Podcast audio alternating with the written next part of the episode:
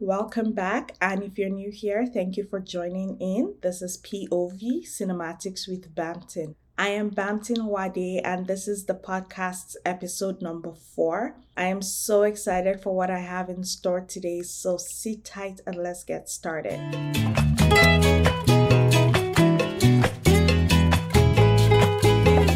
Hey there. Don't forget to subscribe to P O V Cinematics with Bamtyn, wherever you get your podcast. Be sure to visit bamtyn.com slash podcast to find your podcast there. Also, follow Bamtyn Films on Instagram for updates, soundbites, and much more. You don't want to miss a thing.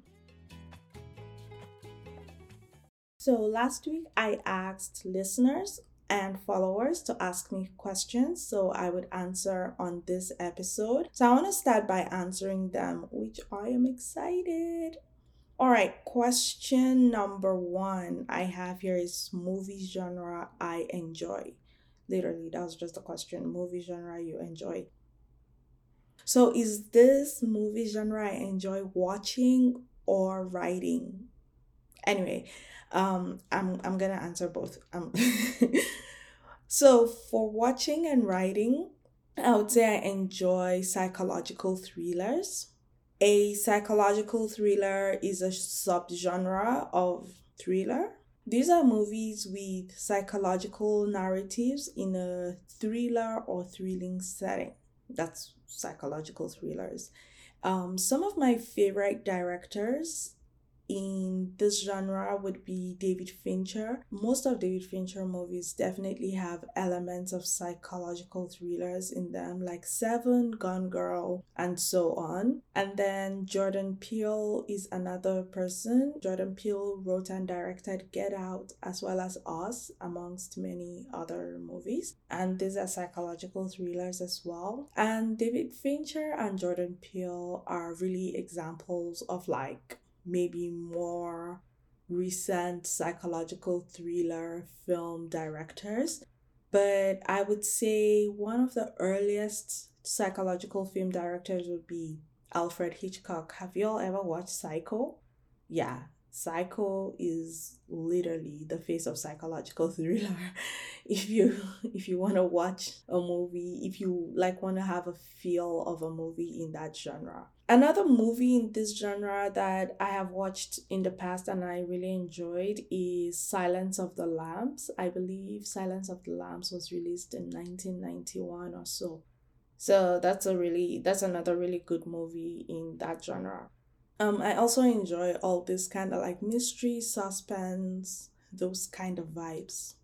Well, even I myself, I've made movies with elements of psychological thrillers. An example or a few examples would be Murder of Maya. Murder of Maya is a movie about a college student who was murdered. There was just like a whole investigation about the whole situation. Um, if I haven't released the movie, I might release it one of these days. And then A Piece of Me. A Piece of Me is probably one of my favorite, favorite movies that I actually wrote and directed in this genre. It's a story that followed the lives of three people and how they were all interconnected with each other. And then there's Memorial Day. Memorial Day is about this kid who lost his father when he was younger, and now that he's older, he has questions, and his mother is his number one go-to person. Quite an interesting story. And there is like a whole, I might do a whole episode in regards to this Memorial Day disaster and everything with it. I have to literally remake this movie. Next is Aubrey. Aubrey is probably the latest one I have written in this genre. Aubrey is about a little girl's name is Aubrey. She was kidnapped, and the whole point of kidnapping her was to try and get her into child trafficking, but it didn't work. It's a good movie. It's on YouTube. You should watch it. And then I have an unreleased T V series, actually, that I wrote. It was inspired by Aubrey. It's titled Menace. It's definitely uh, Again, it's a series, so it has that mystery, suspense, thriller genre all at once, all in one place, and definitely elements of psychological thriller.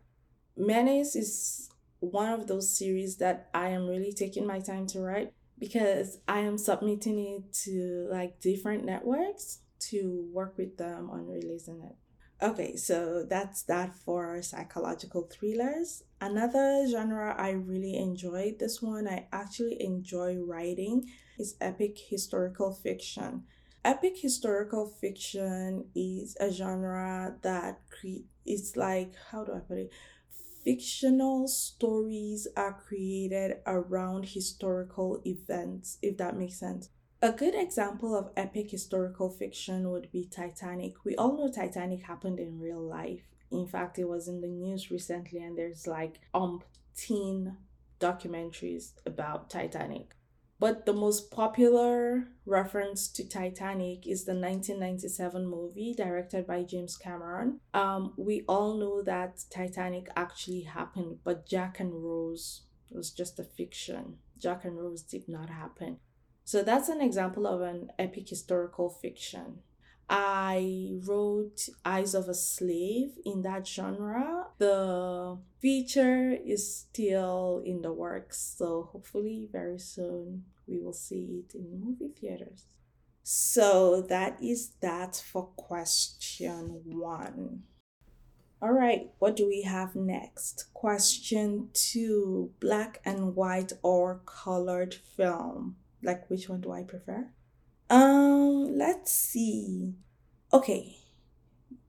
I mean, colored film kind of like relates to present day. I don't know how to explain it, but like when you're watching a colored movie, it kind of like relates to your environment because your environment is not black and white, right? But um, black and white at the same time is less distracting. It's easier to concentrate on the subject and emotionally attached to them. I mean, not to say that colored is not good enough, but black and white is more organic in that area. You know what I mean? Actually, my very first project in film school was in black and white. It was a really exciting experience, to be honest, because it was black and white and it was silent. There was no sound. It was really giving me nineteen twenties, nineteen thirties vibe because that was what filmmaking was at the time. It was just complete silence and it was in black and white. So it just really felt like I was Charlie Chaplin.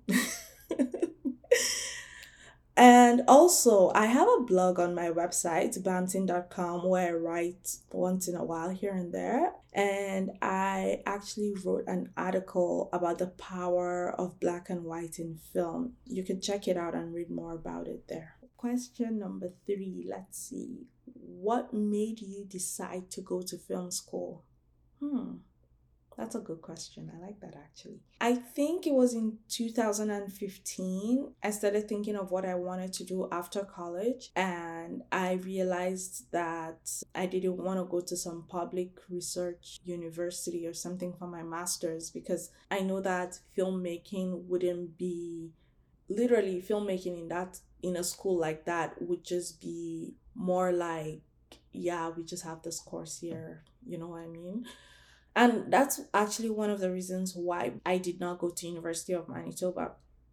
I got into both University of Manitoba and University of Winnipeg. But when I was researching, I realized that University of Manitoba is more of a research school. Like, they have an amazing medical faculty, law faculty, nursing faculty, business faculty. But film studies in the school is more theoretical. Why? Because University of Manitoba is more of a research school. So they do like great research with like microbiology and physics and chemistry and all this stuff. But filmmaking is like just a small department in the school, right? And I chose to go to University of Winnipeg because University of Winnipeg has a more hands-on program in filmmaking. And that was kind of like what I was also considering when I was thinking of what to do after film school, because I didn't want to go to like a prominent school. Let's say I go to like University of Toronto because it's like it's U of T, you know, or U B C, that's University of British Columbia. for masters in filmmaking, knowing that the schools are not really big on that program. So that was when I started narrowing down my options and decided, okay, I want to go to film school. Even if I want to do masters, a master's degree, let me do it in a film school that their primary priority is film. So that was how I ended up um, with the idea of going to film school. And when I started my final year, I was actually taking the film honors class, which, by the way, only twelve to fifteen people get in in a year. So when I got into that class, I felt really smart, and that kind of like boosted my confidence to really research more on going to film school. And when I spoke with my instructor at the time, Rick Skeen, he's a Hollywood stunt actor as well, I asked him about if film school was a smart choice. And he honestly told me that it depends on the program and how long and what school I was going to, which was also the same thing I was considering. So again, I was really hell-bent on like, I don't want to go to a school just because of the name when my program of interest is trash in that school. Like, it's not good enough in the school. So I started looking up film schools in Canada at first, because obviously I was in Canada at the time. I started looking at Toronto Film School, Vancouver Film School, Emily Carr, Capilano, all of these places. And I somehow landed in, I somehow landed on the website of New York Film Academy, and I started looking up and seeing everything they're doing. And their website has this page where you can book to speak with someone. So I randomly did that, and I started speaking with this person. I'm not even going to call her name because she doesn't work there anymore. Yeah, so one thing I really liked about N I F A was the fact that even though it's a for-profit school, they weren't really trying to shove the school down my throat. So this person was just like, what are you interested in? What are you looking to do? And stuff like that. And she explained the programs available in regards to like in line of what I wanted to do. What they do at N I F A is almost like Apple Store, because I've worked for Apple before. And essentially, let's say when you go to an Apple Store, they're not trying to sell a product to you. They're not trying to force you to buy a product. They just would explain the product to you, and according to your needs, you make your own judgment. That was how N I F A was to me.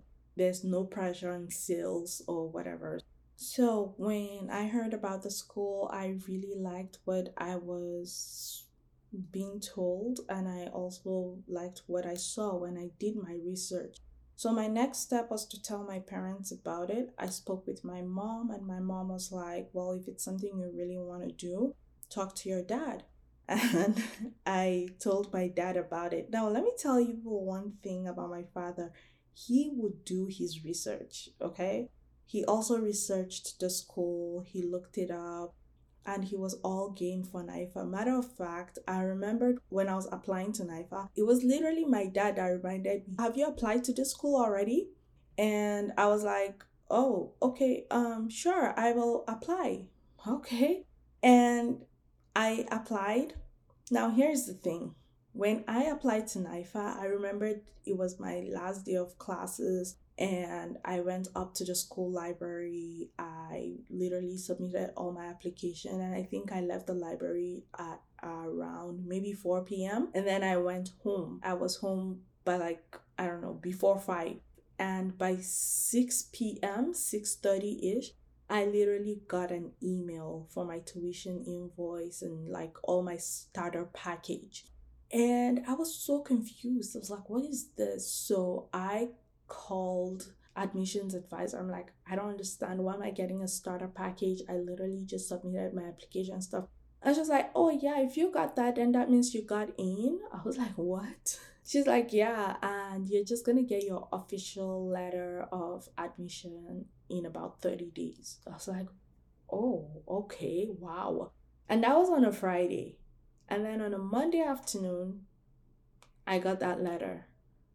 I was really surprised by how fast my application went through N I F A. And I thought that was the norm, to be honest. I really thought that was the norm until I got into the school and I was talking to some of my classmates. And one of my classmates was like, when she put in her application, she got a response four months later. She, like, at some point even gave up. She's like, yeah, those people are not going to admit me because it's been four months. And, and I was like, I got in in like two hours. But yeah, that's like my little admissions testimony. But yeah, what made me decide to go to film school, honestly, was just the fact that I really wanted to do something hands-on with filmmaking. And the truth is that if you want to go to a film school, you have to do your proper research because film schools are expensive. And if you go to a film school that doesn't give you much, you would end up regretting it and, you know, spending all that money and you regret it. So I went to film school because I really wanted more hands-on experience. And, you know, thanks to my parents, they were all game for N I F A. And my dad actually went to N I F A. He had like a whole tour of N I F A because he really loves that school. All right, so these are the questions I got for this week, and I absolutely love this question and answer section. I think we should do this more often. I will add that to the bamtyn dot com website. You can always go there if you want to ask me a question. You can shoot me a D M on Instagram.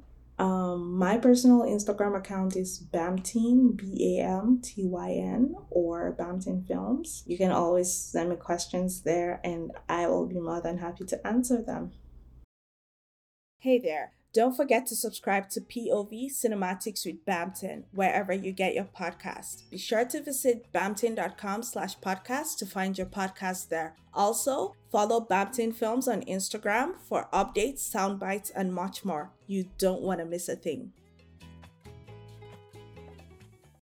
Okay, so for today's topic, first of all, I want to give a shout out to everyone that has been tuning in. I have been very receptive of your feedbacks. I really appreciate you guys. You have no idea. Like when I started this podcast, I was kind of like worried that I may get too technical as far as filmmaking and probably be disconnected with my listeners, but that's actually not the case. I literally have people DMing me and like, oh, I absolutely love this episode, or I love, anyway, thank you guys. I really appreciate it.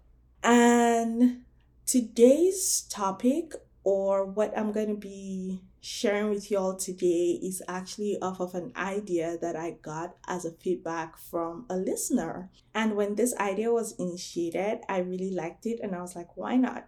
Now, if you used to follow my Facebook account, you'd see that a few years back, at the end of the year, I would make lists of books I read that year and movies I watched.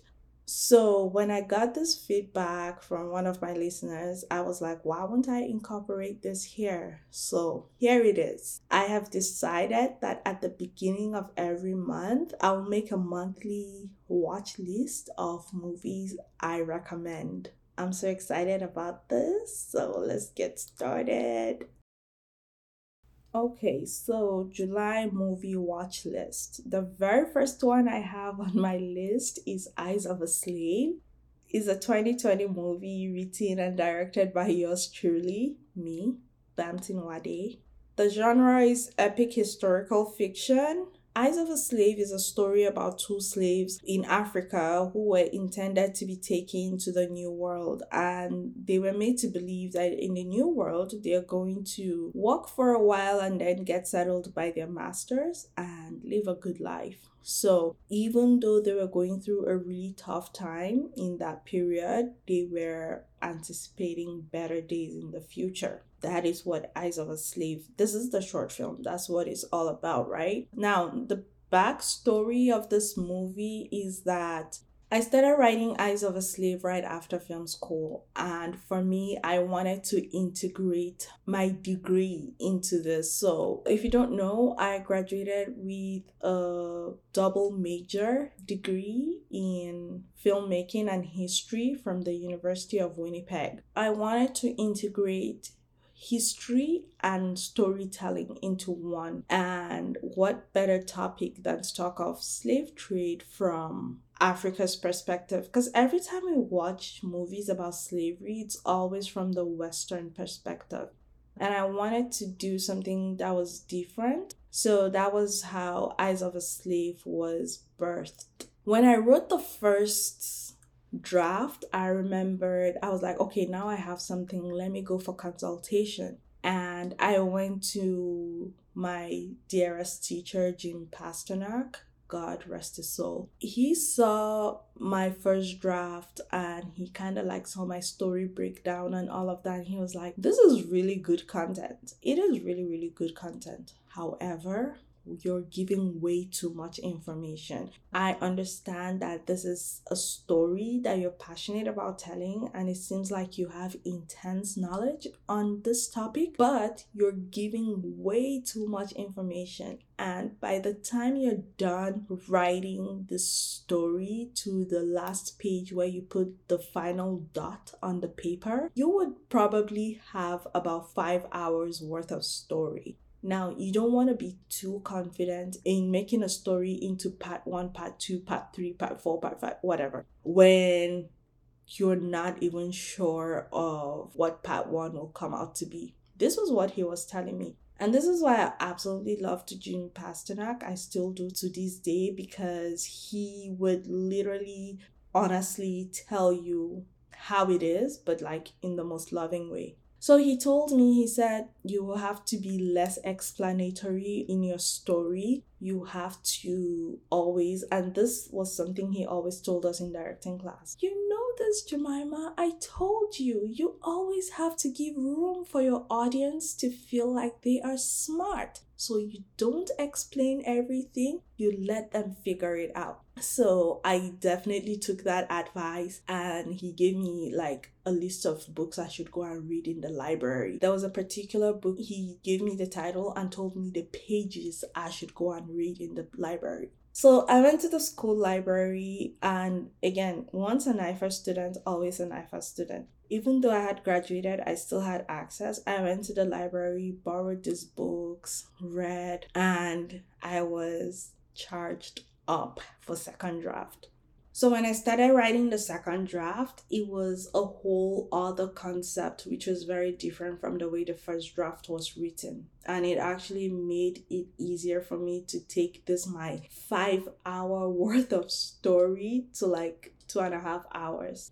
So in the course of making the second draft, I had to get rid of some scenes from the first draft. I started doing away with those scenes, and they were about maybe nine or ten scenes. Anyway, I wrote the second draft. I really, really loved it, and I still had the scenes from the first draft. One day, I opened up my screenwriting, the software I use for screenwriting. So I was going through the scenes I got rid of from the first draft. And I was just looking at it for like ten whole minutes. I was just staring. And I was like, hold up. There's nothing wrong with the scenes. I just don't need them for the story, but it's not like they're bad scenes or anything. So I started putting them together. I started like literally reconstructing the script and everything. And that was how we had the short film. So the short film is made up of my deleted scenes from my first draft. Also, the opening shot was done. Okay, here's the thing. The movie itself was shot in Downey, California, um, El Matador State Beach in Malibu, California, and Aguara Hills in California. But the opening scene itself was shot in my hometown of Jaws, Plateau State. And all the costumes, everything, they were literally all sewn in Nigeria. The jewelry, all of that stuff. It was my little sister that actually made those. So they were like sent to me from Nigeria with the opening scene. When I dumped it into my editing software, the way it integrated with the remaining story, I was so happy. I was so glad. And of course, as you might have already known by now, Eyes of a Slave is a multi-award winning movie. So it's like one of those works of my hands that I am super proud of. So I hope you guys get to watch it. You can actually find the movie itself on YouTube, and I will add the link in the description of this episode. Next, we have Girl with the Dragon Tattoo. Girl with the Dragon Tattoo is a two thousand eleven movie written by Steven Zalian and directed by David Fincher. It is based on the Girl with the Dragon Tattoo novel by Stieg Larsson. And it's a mystery thriller genre with elements of psychological thriller because obviously the David Fincher directed the movie. Alright, so the movie is about a disgraced financial reporter who finds a chance to redeem his honor after being hired by a wealthy Swedish industrialist to solve the forty-year-old mystery around his niece's murder. And this wealthy guy believes that his niece was murdered by a family member of his own. So eventually joining him on this, what I would say, dangerous quest would be Lisbeth Salander, who is also an investigator, and her trust is not easily won because in the course of the film, you'll see she had been through some things and she really is the Girl with the Dragon Tattoo. I am trying so hard to literally not download the whole movie, so I don't want to like give it away too much, but I also want y'all to really really enjoy the movie. So the movie, like I said, is based on the novel Girl with the Dragon Tattoo, and I think that movie is actually a trilogy. It was actually supposed to be ten novels by Stieg Larsson, but he unfortunately died, I think in two thousand four, from a heart attack after writing three of the books. So the books were not even published until after his death. So obviously this movie was written after he had died. And then another thing also I found out about the movie while I was researching is that Scarlett Johansson was meant to play the role of Lisbeth Salander. Apparently, David Fincher thought Scarlett Johansson was too sexy for the role, so he let Rooney Mara do it. Also starring in the film are Daniel Craig, that's our infamous double oh seven, and Christopher Plummer. If you watched Sound of Music, that is the father in Sound of Music. And also, if after you heard the review of Knives Out, you watched Knives Out, Daniel Craig and Christopher Plummer were also in Knives Out. So this was also a really good collaboration for two of them on this movie. And you can find the movie on Amazon Prime for sure, but I don't know if you can find it on Netflix because I don't have Netflix, which might be a jaw-dropping surprise for people who would be like, you're a filmmaker, you don't have Netflix?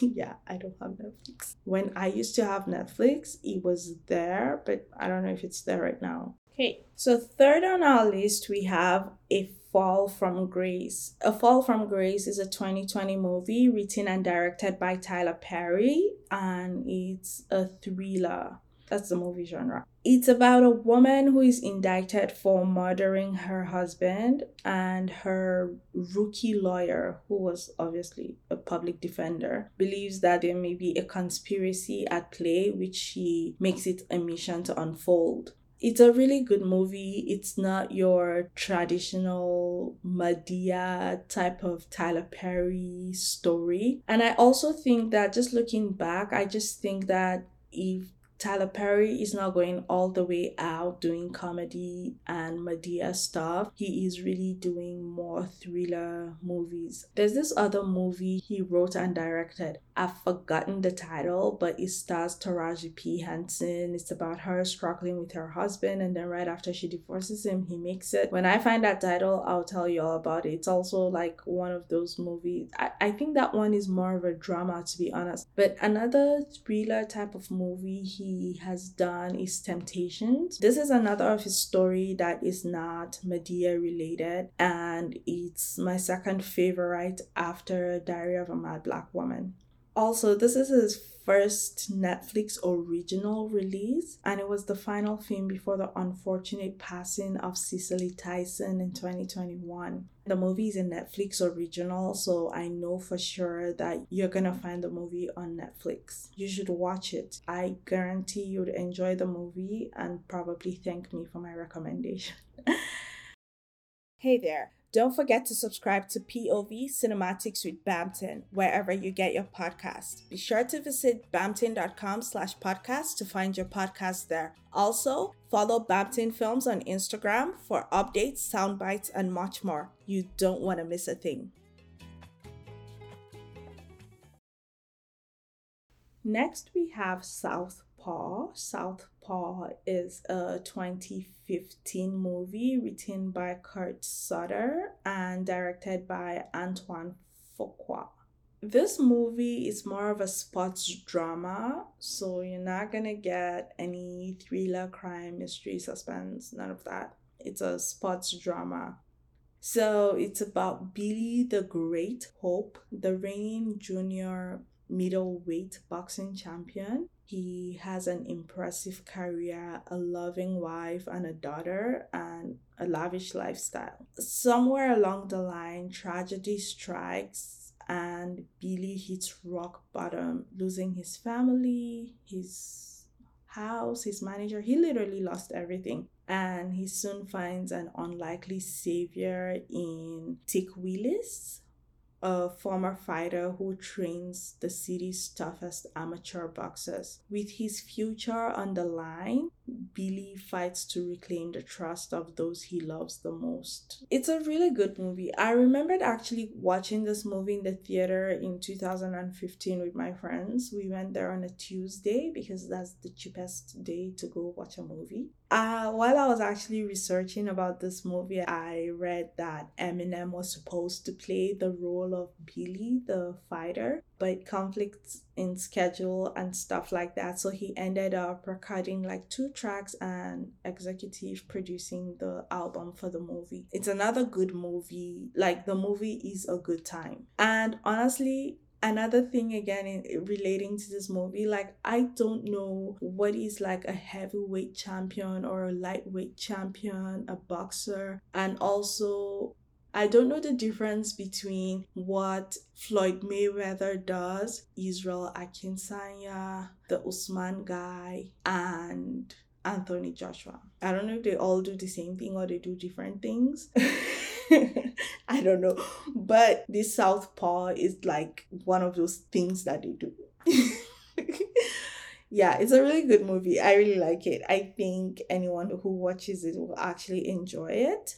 You can find the movie on Amazon Prime. Now, when I tell you you can find a movie on Amazon Prime, it means you don't have to pay like extra to like rent or buy the movie. Or if you have to, I'll definitely let you know.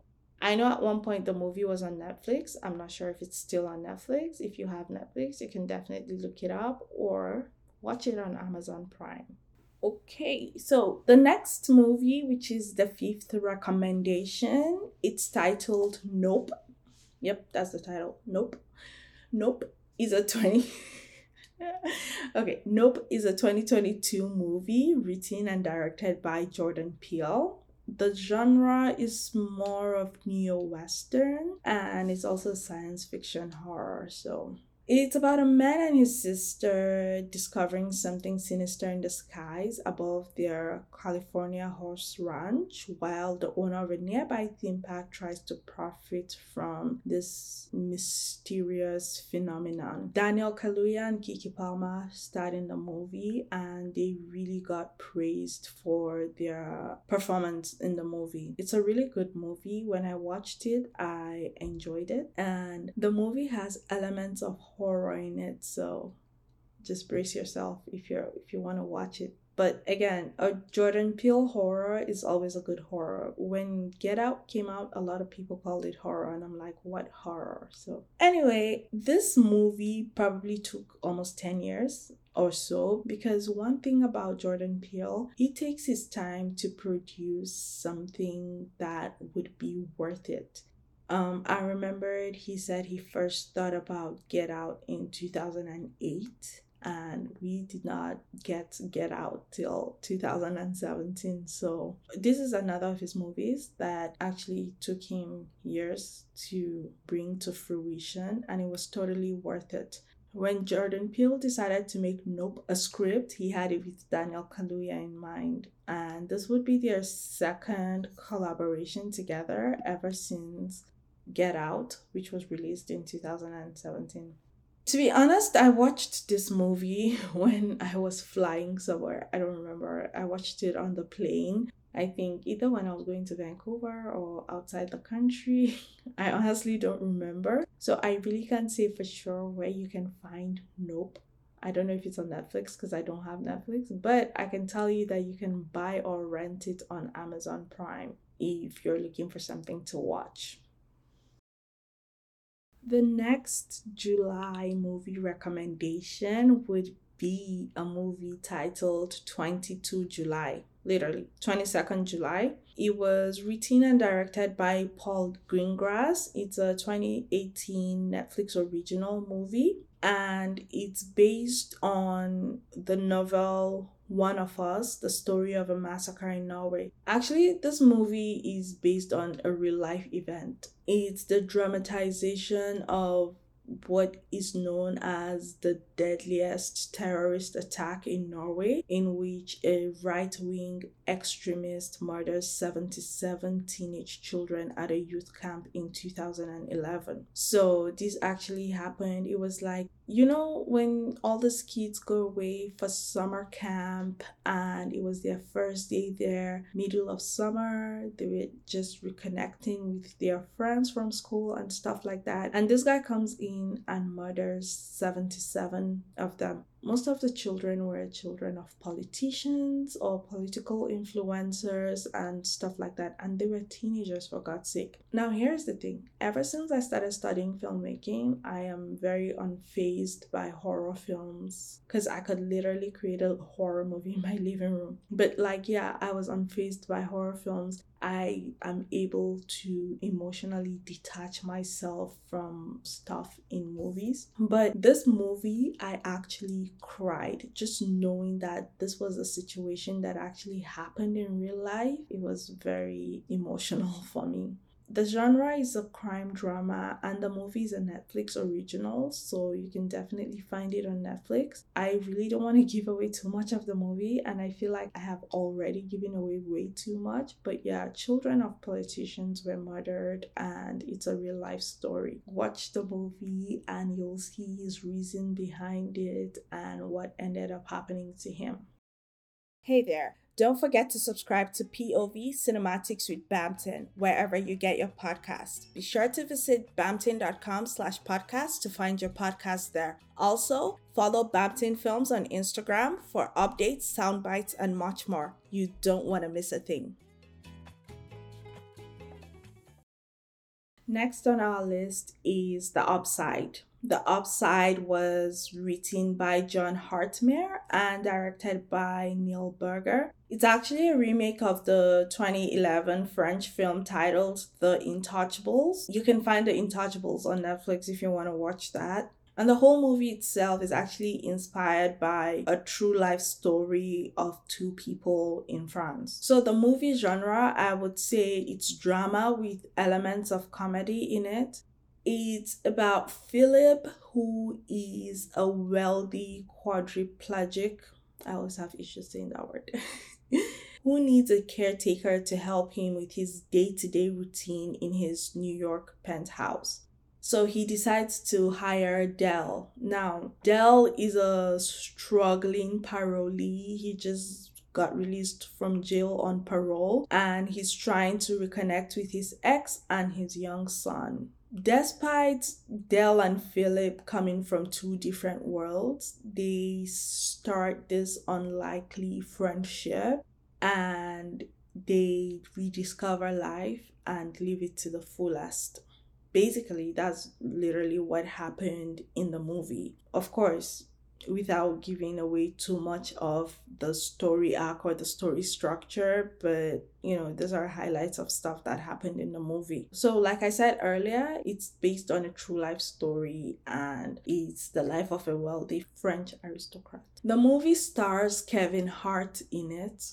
And honestly, I'm recommending this movie because I was very impressed by Kevin Hart's performance. I literally saw a whole other range of acting from Kevin Hart. He wasn't, you know, usually when you watch a movie with Kevin Hart in it, you already know it's a comedy. Then, upon knowing it's a comedy, you're watching like this one and a half or two hours of Kevin Hart trying extra hard to be too funny. Like, it's exhausting. But this movie is not one of those. Kevin Hart did an amazing job. He didn't try to be too funny. He wasn't exaggerating anything. Watch The Upside. It's a good movie. You can find The Upside. I know it used to be on Netflix. You can also find it on Paramount Plus if you have a subscription there, or you can get it through Amazon Prime. So yeah, these are the places you can watch The Upside.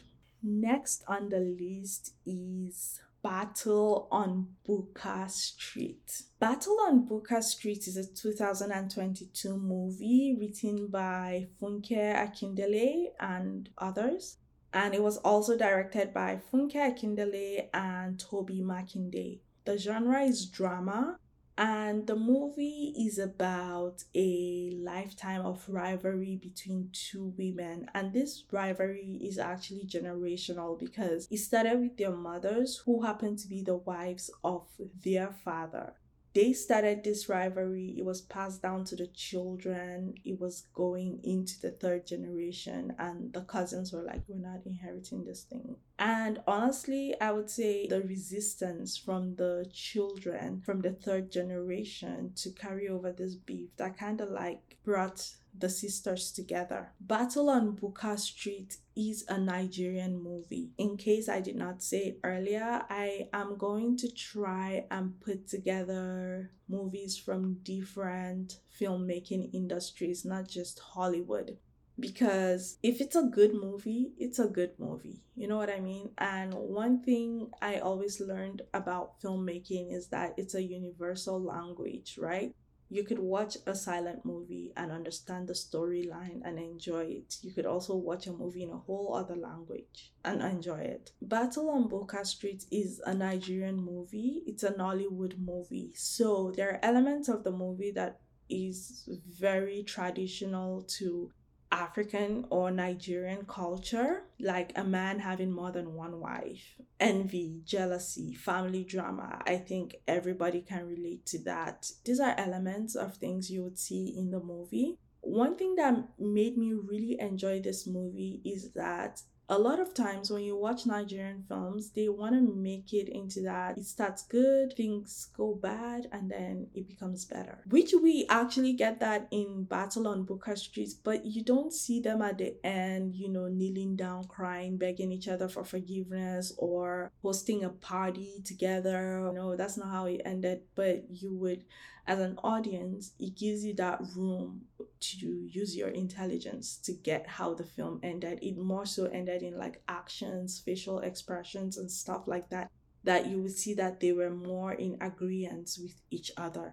It's it's a really good movie to come from Nigeria. Also, one thing I also learned about filmmaking is that different industries have different ways of making movies. Like, there's the German expressionism, Russian montage, French new wave, Italian neorealism, things like that. And I cannot see an Italian neorealism movie and categorize it a poorly made film because it's not like a German expressionism. Does that make sense? So that's kind of like how Nollywood films are. Nollywood movies are movies that kind of like focus more on the culture, like the African culture, and what is more so popular in the culture at the time.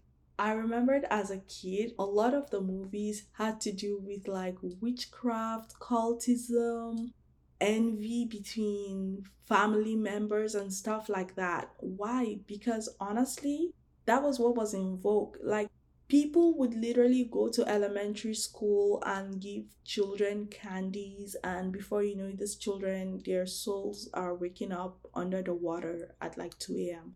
It's real life.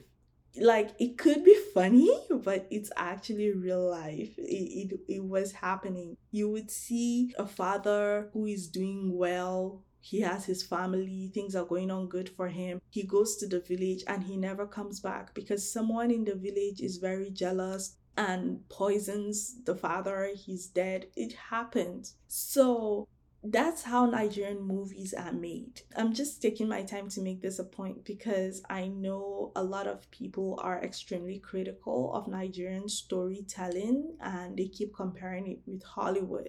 And it's like, Hollywood is different from Nollywood.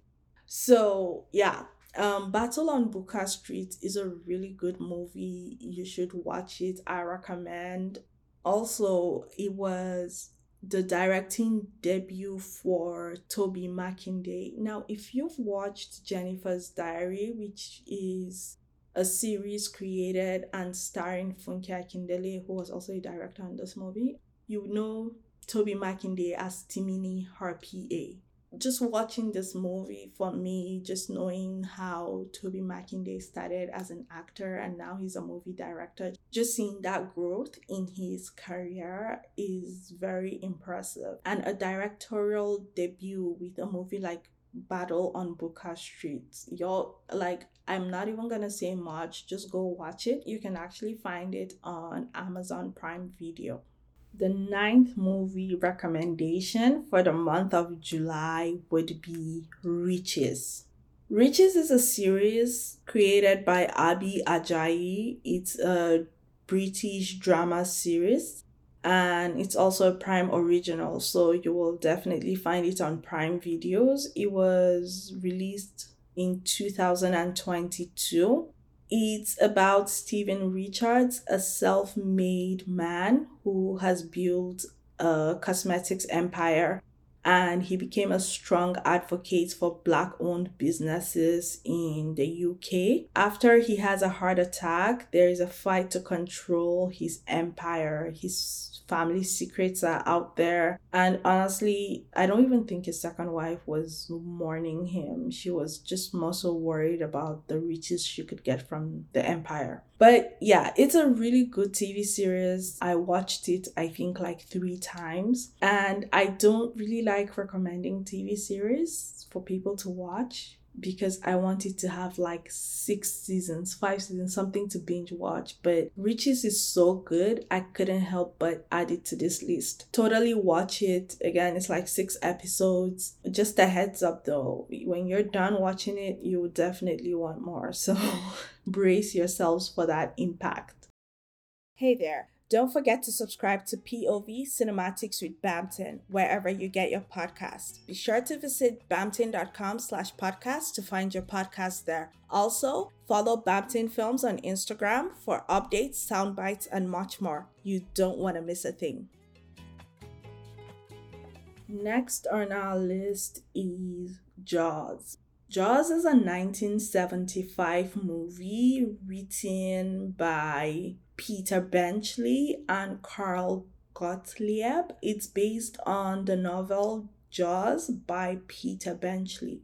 Jaws, I would say, is a thriller with elements of horror in it. And it was directed by Steven Spielberg. It's about sharks. Long story short, it's about sharks. You should totally watch this movie. Something about Jaws is that it's timeless. Jaws made a lot of historical debut. It's one of those movies that it made history on almost every aspect of it. Jaws is one of those movies that I had to watch in film school for a multitude of reasons. Like, if I watched it today because my directing instructor was like, go and study Steven Spielberg honors, tomorrow I'm probably watching it for sound and making a presentation in class on why the sound in the movie was an element to the story's narrative. Oh, my editing instructor in film school absolutely loved Verna Fields. An interesting fact about this movie is that it was made in the seventies, so it's one of the new Hollywood era's firsts. In filmmaking, or historically, filmmaking has always been broken into different eras, and new Hollywood era is kind of like what we're still a part of, sort of today. I mean, it's a little bit polished here and there, but we're still in that new Hollywood era. And Steven Spielberg is one of the directors that is a forefront face of new Hollywood era based on the movies he's made, and Jaws was one of those first movies that was made for this era. Also, when I was in film school, literally the backlot of Universal Studios was like my playground.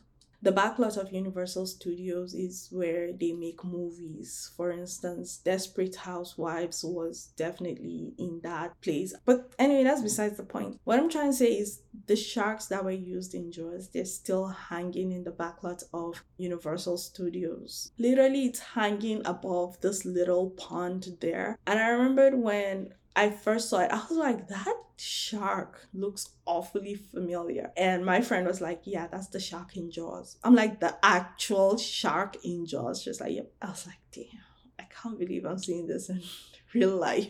Also, the movie was like a box office success. Now, I don't like categorizing the success of a movie based on how well it did in the box office, because a movie that is not really good can also be a box office success. You know what I mean? Like a lot of these superhero movies, I'm not saying they're not good. They're good movies. It's just that it's all the same story. Somebody has to come and save the day. It's all the same thing. It's a box office success. Dwayne Johnson movies, always a box office success. I'm not saying he's a bad actor, but all I'm saying is that if you see Dwayne Johnson in a movie, you know he's the hero. So he just has like this one role that he plays in every movie.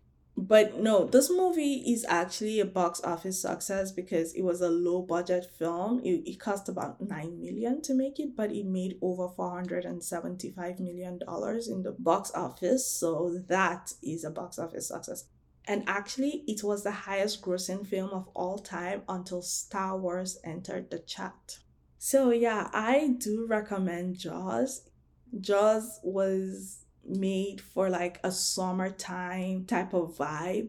So this is a really good movie to watch since we're in summer. Okay, now the eleventh film, which is the last on my list, and I saved the last for the best, the best for the last. Whatever that saying is, yeah, this is the best one.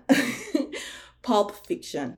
I love Pulp Fiction because anything Quentin Tarantino literally puts his hand on turns to gold. It's like it wins an Oscar. It becomes an Oscar-nominated movie. It becomes a box office success. Like literally any of those. You can look it up in your free time. And in the entirety of Quentin Tarantino's film making career, or in his career as a filmmaker, he has probably made like, I don't know, ten movies, but all ten movies are phenomenal. Like, whoa. Anyway, Pulp Fiction. I think a few episodes ago, I just talked a little bit about Pulp Fiction. Pulp Fiction is an amazing movie. It was released in nineteen ninety-four, and it's a crime drama.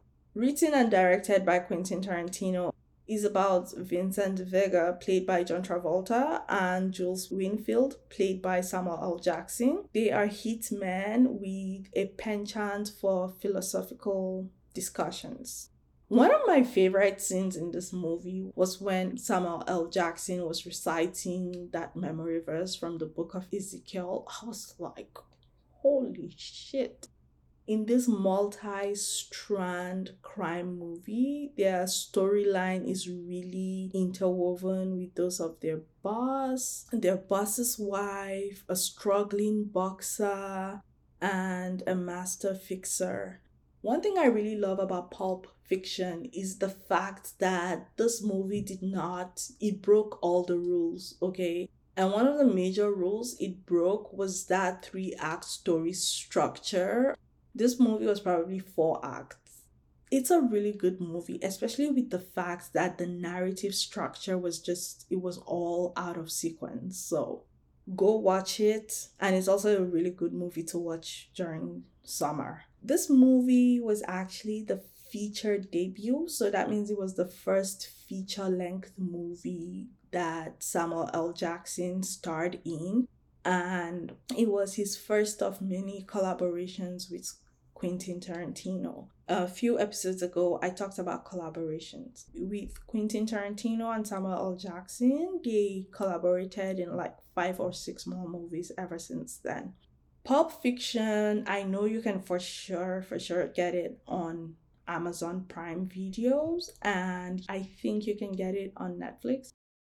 So these are the recommendations for the July movie watch list. I am very excited and very eager to do this again next month. And of course, let me know your thoughts on these movies when you watch them. And once again, I am Bamtyn Wade. I look forward to having you guys tune in next week for a new episode of P O V Cinematics with Bamtyn. Don't forget to follow Bamtyn Films on Instagram so you don't miss a thing. And subscribe to P O V Cinematics with Bamtyn wherever you listen to your podcast. I'm so excited for you guys to tune in next week. So until then, take care.